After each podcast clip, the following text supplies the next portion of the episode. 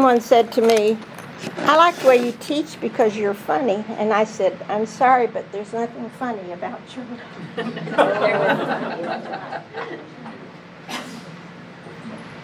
I'm going to go as fast as I can and try to get through as much of this as I can. So you have to forgive me for that. The book of Job is, is considered one of the great masterpieces of the world. It's in our World Lit book that I have used for years, along with the Sermon on the Mount, along with the sections of the book of Genesis. This is the poetic masterpiece of ancient times. Um, the first part and the last part are like bookends. Uh, the first part and the last part pretty much are from an old, old, old story that has been passed around orally. It has all the signs of being an oral story, lots of repetition, uh, things that you can remember. He was you know, it's like once upon a time there was a man named Job in the land of Uz. That's what that's the way it starts. And it tells you how wealthy he was, how good he was. It tells you he had seven boys, three girls. You can remember that. Seven seven thousand of this, three thousand of that. Five hundred of this, five hundred of that. I mean there's no nobody died during the night. It, this is a story to be remembered, to be told to your children, this is told in a pre-literate time, and it's a way for you to remember the story. And you can remember it. You can remember those numbers because they all add up to 10,000, 1,010. All of them add up. And the, the word, the language is pretty much the same. Uh, there's a deal made between God and one of his angels. Evidently, in this time, and I hope that doesn't bother you. I talk about that that that way. This is not Job is not a Jew. He's from the patriarchal days. He sacrifices for his children regularly. That's his that's that's his religion. He prays to God and sacrifices for all of his children. Not just in case they did something wrong, but in case they thought something wrong. In case they cursed God in their hearts. He's very good about doing that faithfully. But that's patriarchal time. That's not the time of that you will learn about in the middle of the poem where they actually mention things that are, that are more that are later. Uh, the, the angels are sort of gathered, and the one who goes around checking on people, the adversary, uh, comes up, and God says, Have you noticed my servant Job? And then what does he say? He is such a good man. He's perfect in every way, except I'm not quoting it exactly because he's going to say it that same way over and over. He's, he's a wonderful man. And the adversary says, Well, he's rich. You know, anybody that's rich is going to be good, right? that's a, con- a conventional thought that isn't quite true, and you wonder where that guy's been that he's thought that. Anybody that's rich is going to be good. Take away what he has, God said, and you'll find out he's, he will hang on. I, I'm going to have to read it because he says it better than I say it. You can do what you want to. Does God, uh, Job fear God for nothing? Have you not put a hedge around him and his household and everything he has? You've blessed the work of his hands so that his flocks and herds are spread throughout the land. Stretch out your hand and strike everything he has, and he'll curse you to your face. God has absolute confidence in Satan and says, Very well, Wait, do it. You said he had confidence in Satan? in Job. I knew, I knew what you meant. he has confidence in Job. Very well, then, he's in your hands. But on the man himself, don't lay a finger. So, first messenger comes in. What's happened? A raiding group has come in, taken, taken everything away. Second messenger comes in, they, they all say, and I alone am left to tell the tale. Second one comes in, fire has struck, all these animals are dead. I alone am left to tell the tale. Third messenger comes in. This has happened. I alone am left to tell the tale. Fourth messenger comes in, and all of his sons and daughters have been killed because a strong wind has wiped out the house. All the servants, all the children are dead. Job tears his clothes and says, Naked I came to the world, naked I will depart. The Lord gave and the Lord has taken away. May the name of the Lord be praised. In all this, he did not sin. And so, in comes the adversary again. From I've been, uh, where you been? God asks him. I've been roaming the earth and going back and forth in it. Then the Lord said to him, Have you considered my servant Job? There's no one on earth like him. He's blameless and upright, a man who fears God and shuns evil. God has confidence in Job. Well, skin for skin, says the adversary. Strike him, do something to him, and then you'll learn. You'll learn what he's got, what he's made of. So, so Satan went out, and God says, Okay, do it. So Satan went out from the presence of the Lord and afflicted Job with painful sores from the soles of his feet to the top of his head. Then Job took a piece of broken pottery and scraped himself with it as he sat among the ashes.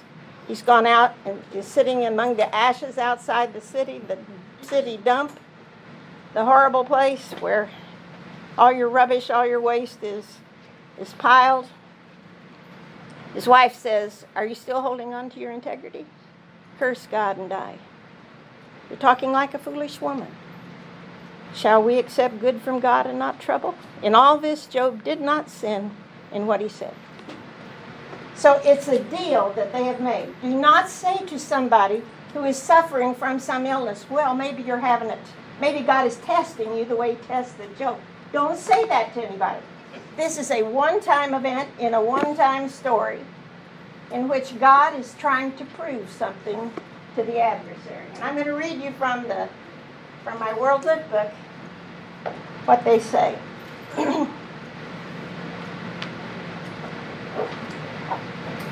prologue, prologue explains God's motive in allowing Job to suffer. It's an important one.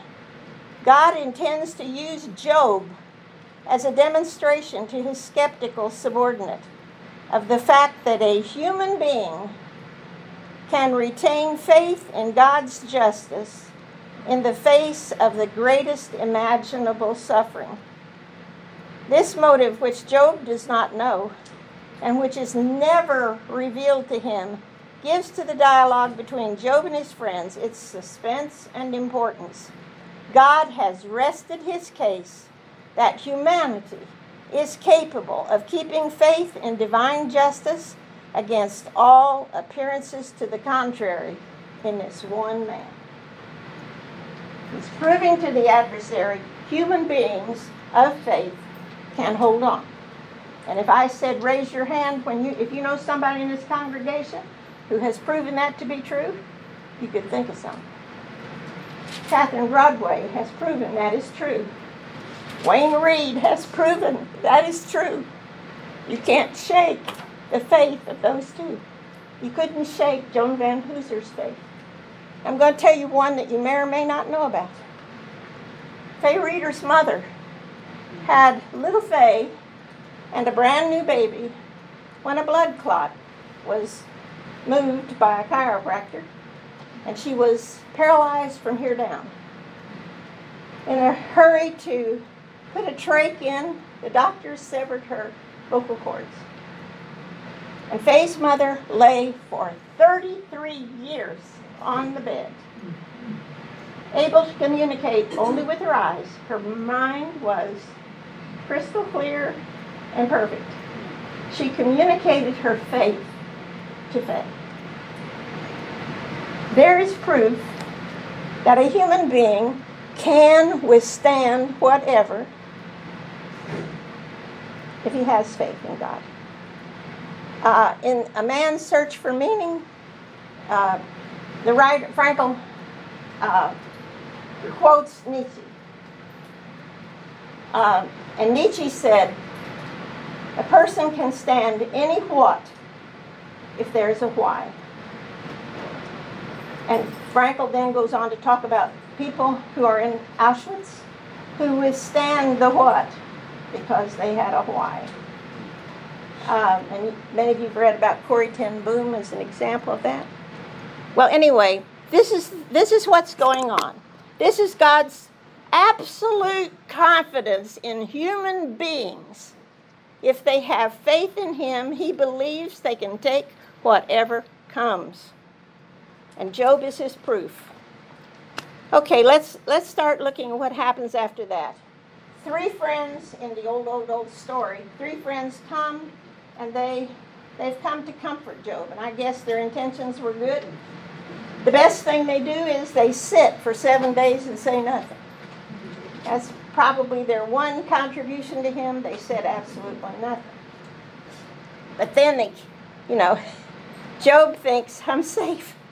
I'm safe. I can tell him how I feel. I can talk. And he's wrong. He's not safe. Let's listen to what Job says. Uh, chapter 3. I'm just going to read hit and miss. Uh, May the day of my birth perish and the night it was said a boy is born. He wants that day absolutely to disappear from the calendars of the world. He wants that day to be wiped out. He wants there to be no memory of that day. He doesn't know how. He, um, he said, Then I would be lying down in peace. I would be asleep and at rest with kings and counselors of the earth. And suppose he remembers where kings and counselors are quote, quote is quoted, do you? It's Bartleby uh, Herman Melville's Bartleby to lie down. But I prefer not to. That's right. That's what Bartleby said. I prefer not to. Uh, okay, we're going to look at the first, um, the first response of the three. There are three men. They seem to respond in order of age. Eliphaz seems to be the oldest of the three. Then uh, uh, Bildad and then Zophar. They begin to respond to him. And you would think they'd say, Oh, I know it hurts. It must be horrible. That's not what they say. Uh, Eliphaz says, Well, can a man be more just than God? And I don't think that, that a man can be. And then he says, I'm going to lay a little vision on you. I've had a little word from the Lord frankly, that was not the thing to say to Job. Had a little word from the Lord, and what the Lord said to me in a whisper at night was Can a mortal be more righteous than God? Can man be more pure than his Maker? If God has no trust in his servants, is that true? No. All, all of the people in this play from this point on, by the way, I think of it as a poetic drama. It's either a dramatic, dramatic poem or poetic drama. And I, I guess I forgot to explain something, I believe, about that. But anyway, uh, it's, it's a kind of attack, you know, a kind of nice attack on Job. The attacks are going to get worse. Um, Shakespeare used to take old, old, old stories like story of Hamnet and create Hamlet out of the old, old story, Ham, Hamnet. in Hamnet, uh, Hamnet chops up the guy who stabs through the curtain and cooks his and feeds the rest to the pigs. That didn't happen in Hamlet. But Shakespeare took the old, old story and made this incredible poetic drama out of it. That's what the writer here has done. He's taken the old, old, old, old story and he has created this poetic drama about that old, old story uh, from it. Let's look at uh, what Bildad has to say. Bildad gets a little bit worse. Oh, Job, I'm sorry, Job, Job responds then. Uh, in chapter 6, if, my, if only my angu- anguish could be weighed and all my misery be placed on the scales. Uh, look at, uh, well, you don't have to look at all these, I'll just read them to you. Uh, verse 14 A despairing man should have the devotion of his friends. His friends shouldn't come and say things like that to him, even though he forsakes the fear of the Almighty. But my brothers are as undependable as intermittent streams. You came to make me feel better, you're not making me feel better. Um, I think the guy even said, I would pray, Job, if I were you. Can you imagine going to Wayne Reed and saying, I would pray? I know Wayne. I eat with him every Tuesday night. Jerry and I do. He prays for you. He writes notes to people who are sick. He write, uh, Van Hooser read one of the notes that Wayne wrote to Joan Van Hooser about how much he admired her. I sat in a rehab where Jackie uh, England was sitting here and Wayne Reed was sitting here. And when they went back to the separate rooms and I visited them, Wayne said, Isn't she amazing? Isn't she amazing? Look what she's been through. And look, at, she is amazing. And I went to see her and she said, Isn't he amazing? He gets up and tries all those exercises. How does he do that? Each one thought the other was suffering more. Each uh, they were trying to build the other up. So you say to, to somebody like that, if I were you, I would pray. Can you imagine saying that to Scott Broadway? If I were you, I'd pray. You think he doesn't pray? You think they don't live in prayer? Um, okay. In uh, sixth chapter, Job says this has been going on for months. This isn't just a week that's happened. This has been going on for months. And he's pretty much without hope. Bildad says to Job, Your words are just blustering wind. I bet your children did it. What have your children been up to? And we know that he has been praying for his on behalf of his children every at every opportunity that he can. And uh, let's go on to chapter 9, verse uh, uh, 27. I say to myself, I'll forget my complaint. I'll change my expression and smile. I'm going to keep my chin up. I'm going to do the best I can. Joan Van Hooser used to say, I put on, I get up and I put on lipstick. You know, I'm going to try to, I'm going to try to look good. I'm going to try to keep keep my spirits up. He says, I, I try to keep my chin up. But I need a mediator. I need somebody between me and God.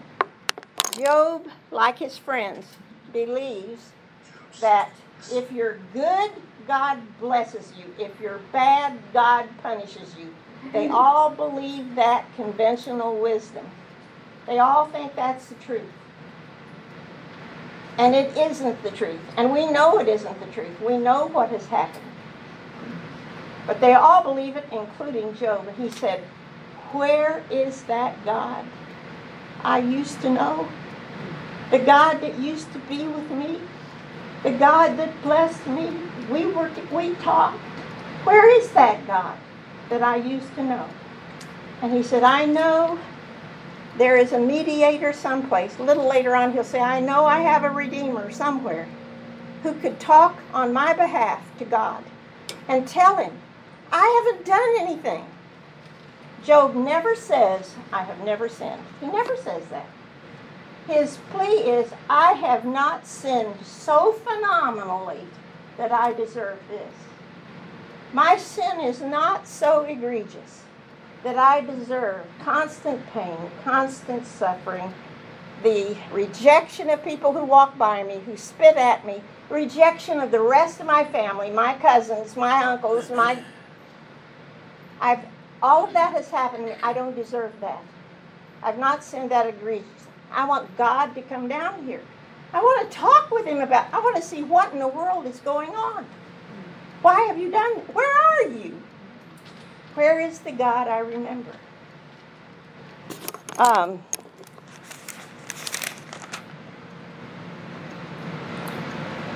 after Bildad and others have said terrible things to him, and Zophar gets worse than, than the other two. He's the harshest yet. He says in chapter 11, Are all these words to go unanswered? Is this talker to be vindicated? Calling Job a talker? Uh, is he to be vindicated? Will your, will your idle talk reduce men to silence? Will no one rebuke you when you mock? You say to God, My beliefs are flawless and I'm pure in your sight. Oh, how I wish God would speak and he'd open his lips against you. That's Bildad, or Zophar talking to him. And, and in uh, chapter 12, Job cannot resist. Doubtless you are the people, and wisdom will die with you. But I have a mind as well as you. I am not inferior to you. I've become a laughing stock to my friends, though I called upon God. Okay. Um, in, I'm, I'm do, looking at pages. Thir- chapter 13, um, he says that pretty much again. Chapter 13, verse 3 But I desire to speak to the Almighty and argue my case with God. He tells them to be still and let him talk. In verse 15, he says, Though he slay me, yet will I hope in him. I will surely defend my ways to his face. Uh, now that sounds as though he's proud. That's not it. I'm going to defend the fact that I have not sinned sufficiently to, to deserve what you're doing to me. I'm going to defend that till I die. I didn't do anything that bad. Uh, and he's going to explain himself later on that the kind of man he's been. But even though he slays me, I will not in him. Um, in, let's see, chapter, I've got, my notes are difficult to read. They're all on the sides of my page. Um, in chapter 14, he says something very touching to me. Chapter 14, verse 14. If a man dies, will he live again? All the days of my hard service I will wait for my renewal to come. God, you will call, and I will answer you. You will long for the creature your hands have made. You'll want me back, God, when I'm dead. You'll call, and I will answer. Surely then you will count my steps, but not keep track of my sin. My offenses will be sealed up in, in a bag that you cover you will cover over my sin. If a man dies, will he live again? He has seen that trees, the roots on trees, produce again. Is that what will happen? But if I die, God will miss me, and he will call, and I will answer. Eliphaz again talks about his empty words, uh, filling his belly with hot east wind. um, you even undermine piety. His, your eyes flash. This is what Eliphaz says. Then Job says in chapter 16, I've heard many things like these. Miserable comforters are you all. Will your long winded speeches never end? Um, again, we have Bildad speak, and he gets worse. He says to Job, When will you shut up? When will you end these speeches? Be sensible, and then we can talk. Why are we regarded as cattle and considered stupid in your sight?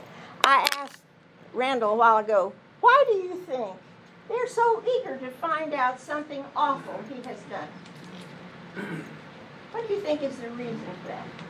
So their sins look smaller. Say that really loud. So their sins look smaller.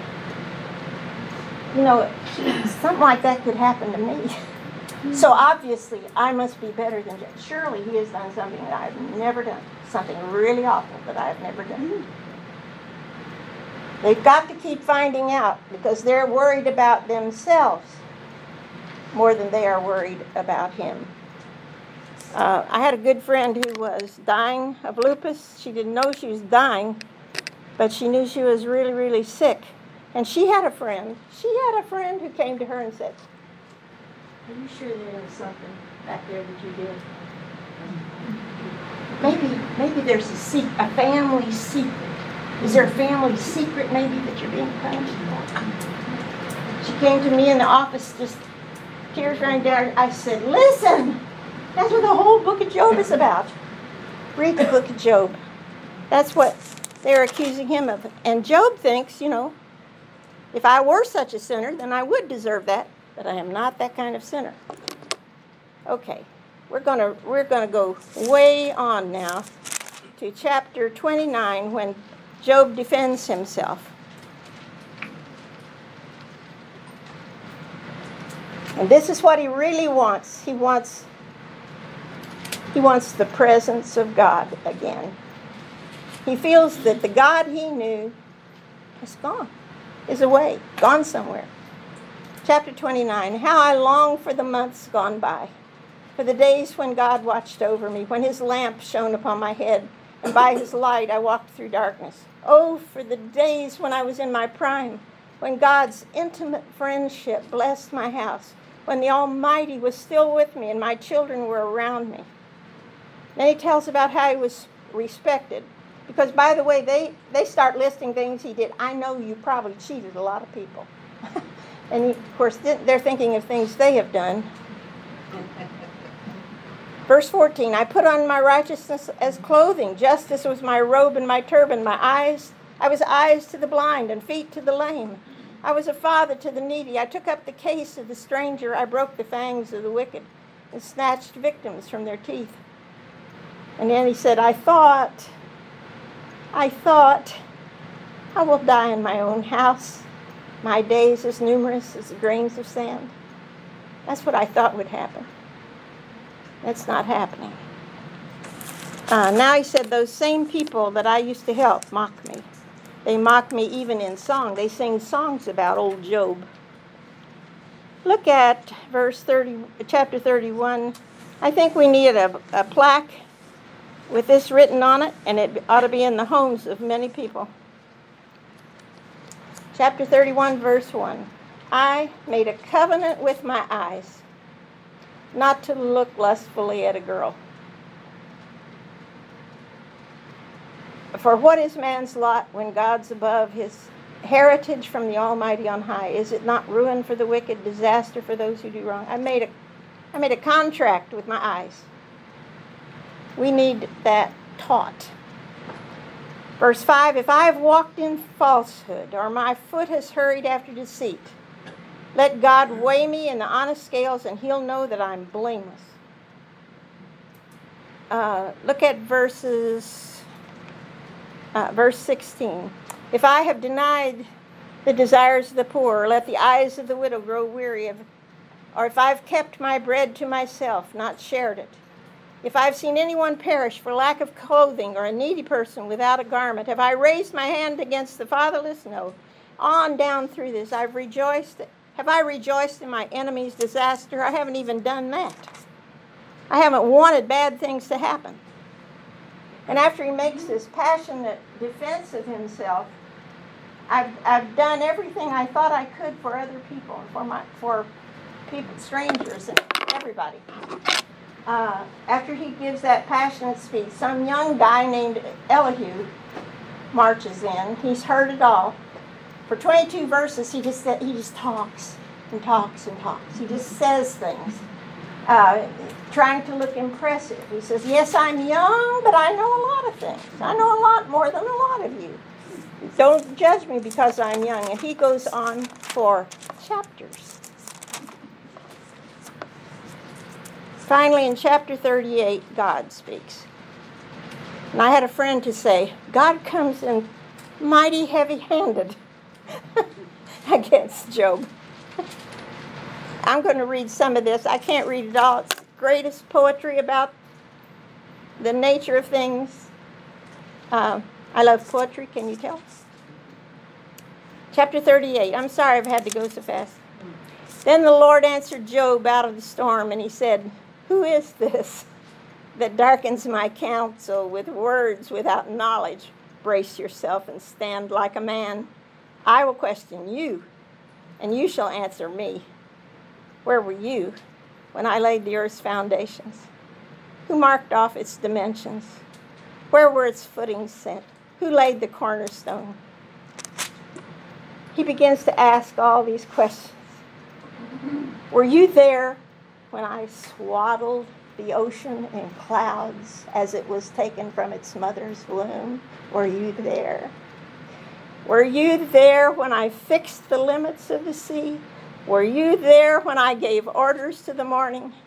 Were you there? Did you tell the sun to rise in the east? Were you there when I made sto- snow storehouses for the snow? Know where the rain comes from? And after talking about these great things that happen in nature, he moves to animals.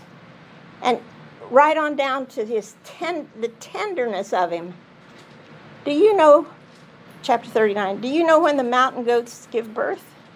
Do you watch when the doe bears her fawn?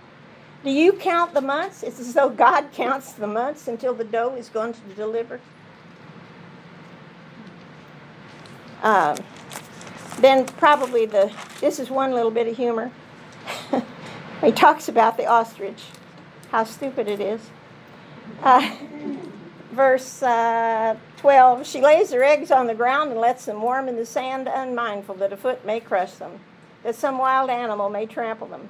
She treats her young harshly as if they were not hers. She cares not that her labor was in vain, for God did not endow her with wisdom or give her a share of good sense.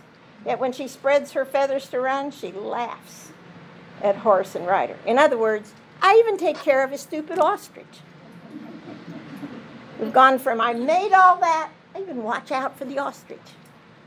Then comes a really, if you like horses, oh gosh, I'm running out of time. That, that picture of the horse, if you like horses, you ought to have that written on your wall. That appeared in a movie. Does anybody remember the movie that appeared in? Do you give the horse his strength or close his neck with a flowing mane? Do you make him leap like a locust, striking terror? He paws fiercely. Does anybody know the movie? Secretariat. It's at the, I think, the beginning of Secretariat. It's read out loud. Oh, good. And Job, look, here's all that. And Job says, chapter 40, verse 4, I am unworthy. How can I reply to you? I put my hand over my mouth. I spoke once, but I have no answer. Twice, but I will say no more. And then God tells him some more. You know the behemoth? When we don't know what that was, maybe a hippopotamus. Do you know the Leviathan? We don't know what that was. It may have been a giant crocodile. We don't know what it was. It may have been some creature we don't know about. Do you know about those? I'm the one that made those. I'm the one that controls those. Do you know about those? Chapter 42, Job answers again I know that you can do all things. No plan of yours can be thwarted. You asked, Who is this that obscures my counsel without knowledge? Surely I spoke of things I did not understand, things too wonderful for me to know. You said, Listen now, and I will speak. I will question you, and you shall answer me. My ears had heard of you, but now my eyes have seen you. Therefore I despise myself and repent in dust and ashes. Repenting of sins? No. He just didn't know who he was talking to. And he didn't know God cared for him. I've always thought, what would happen? I used to say this in the college classes. What would happen if the roof of the chapel off there was God. I said, I think of, of, Devil's Mountain, all the soldiers and everybody, and the people with the computers and uh, what the encounters of the third kind. What is that? Close encounters. they're all there, you know, and they've got their guns ready, and they've got their computers ready, and they're all walking around being very busy because they're going to have a meeting with an alien. And then that spaceship comes down and covers slowly the entire mountain. Suddenly, men drop their guns, drop their hands, get their hands off the computer, and their mouths drop open. They weren't quite expecting that. It's as though that has happened to Job. Ah, ah, I didn't know what I was talking about. I didn't know what, what I was talking about. At this point, God steps in and says, Listen, you guys, this man has spoken what is right and true. He has spoken the truth. Job has spoken of the greatness of God. We didn't read those passages. He talks about the greatness of God. And he's spoken of his own integrity, the fact that he had not sinned so phenomenally. Job, God re- recognizes that. I want Job to offer sacrifices for you three guys because you have not spoken what is right. You have been wrong about the whole thing. And after that, Job has stuff re- brought back to him, and uh, people say, well, you, know, it kind of disproves the whole poem. The poem is, it's not that uh, good people get rewards. No, that's not it. The test is over. The test had a limit. It's over. And Job can go back to his life. Is it all well and good? I'm going to ask Nan Smith. Nan Smith has five children. If two of them died, and I said to you, but you can have two more children, would it have been the same? Would, would that have been the same? They're not the same. If I lost Leslie Reed and Aaron, and someone said, well, here are three more children. That's not Leslie Reed and Aaron. He didn't get everything back. He does not get back the children that he lost. And it doesn't really say that he is cured. He just has quit worrying about it. He has seen God. He has experienced God. And having experienced God, that's all he wanted. I'm going to give you a simple little example. Whew, two minutes. Our bathroom is between our bedroom and where our kids grew up. When they got sick at night and knew they were going to throw up, they would walk past the bathroom to, to me and tell me I'm getting sick, I'm going to throw up. I would walk back with them. For the girls, I would hold their hair back. I would try to kind of hold their shoulders. And that's all. And it was enough. They knew I couldn't stop them from vomiting. They knew that was going to happen. They wanted my presence. Job wanted to know that that God hadn't gone anywhere. He was there. He was with him through it all. He has experienced it. He has no more questions. It's okay. I don't have to know why I'm suffering. It's over.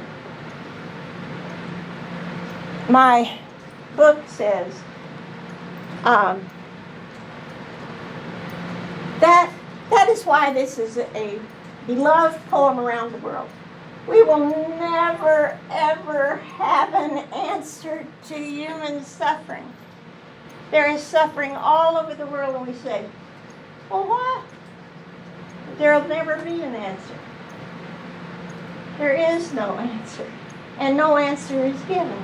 And the silence of God in that regard is something we, take, we have to accept. Now, Tony Ross will know when I die what happened. He'll say, well, she wouldn't exercise, and you could have filled a stadium with cheeseburgers she ate.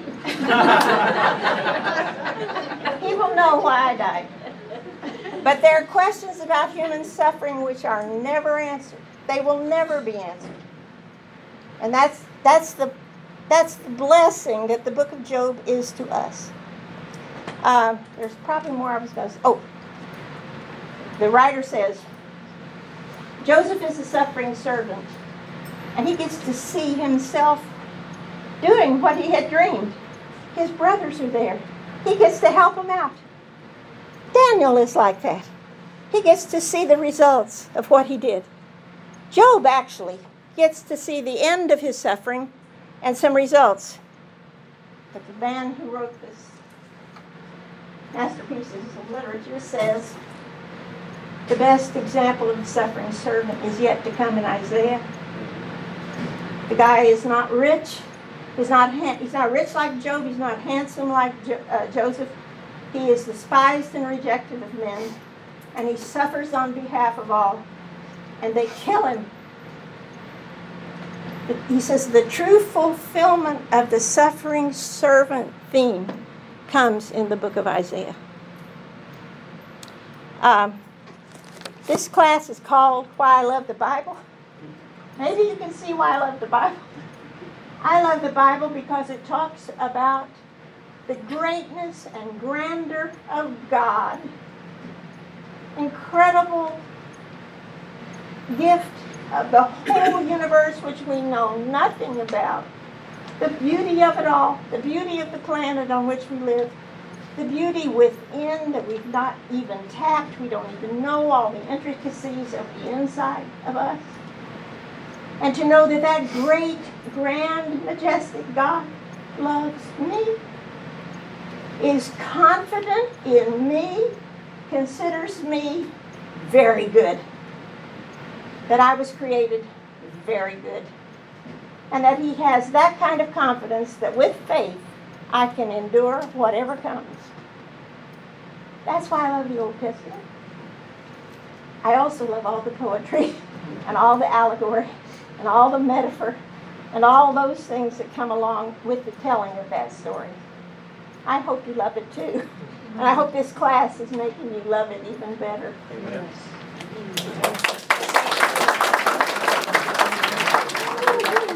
Get your pen. Oh.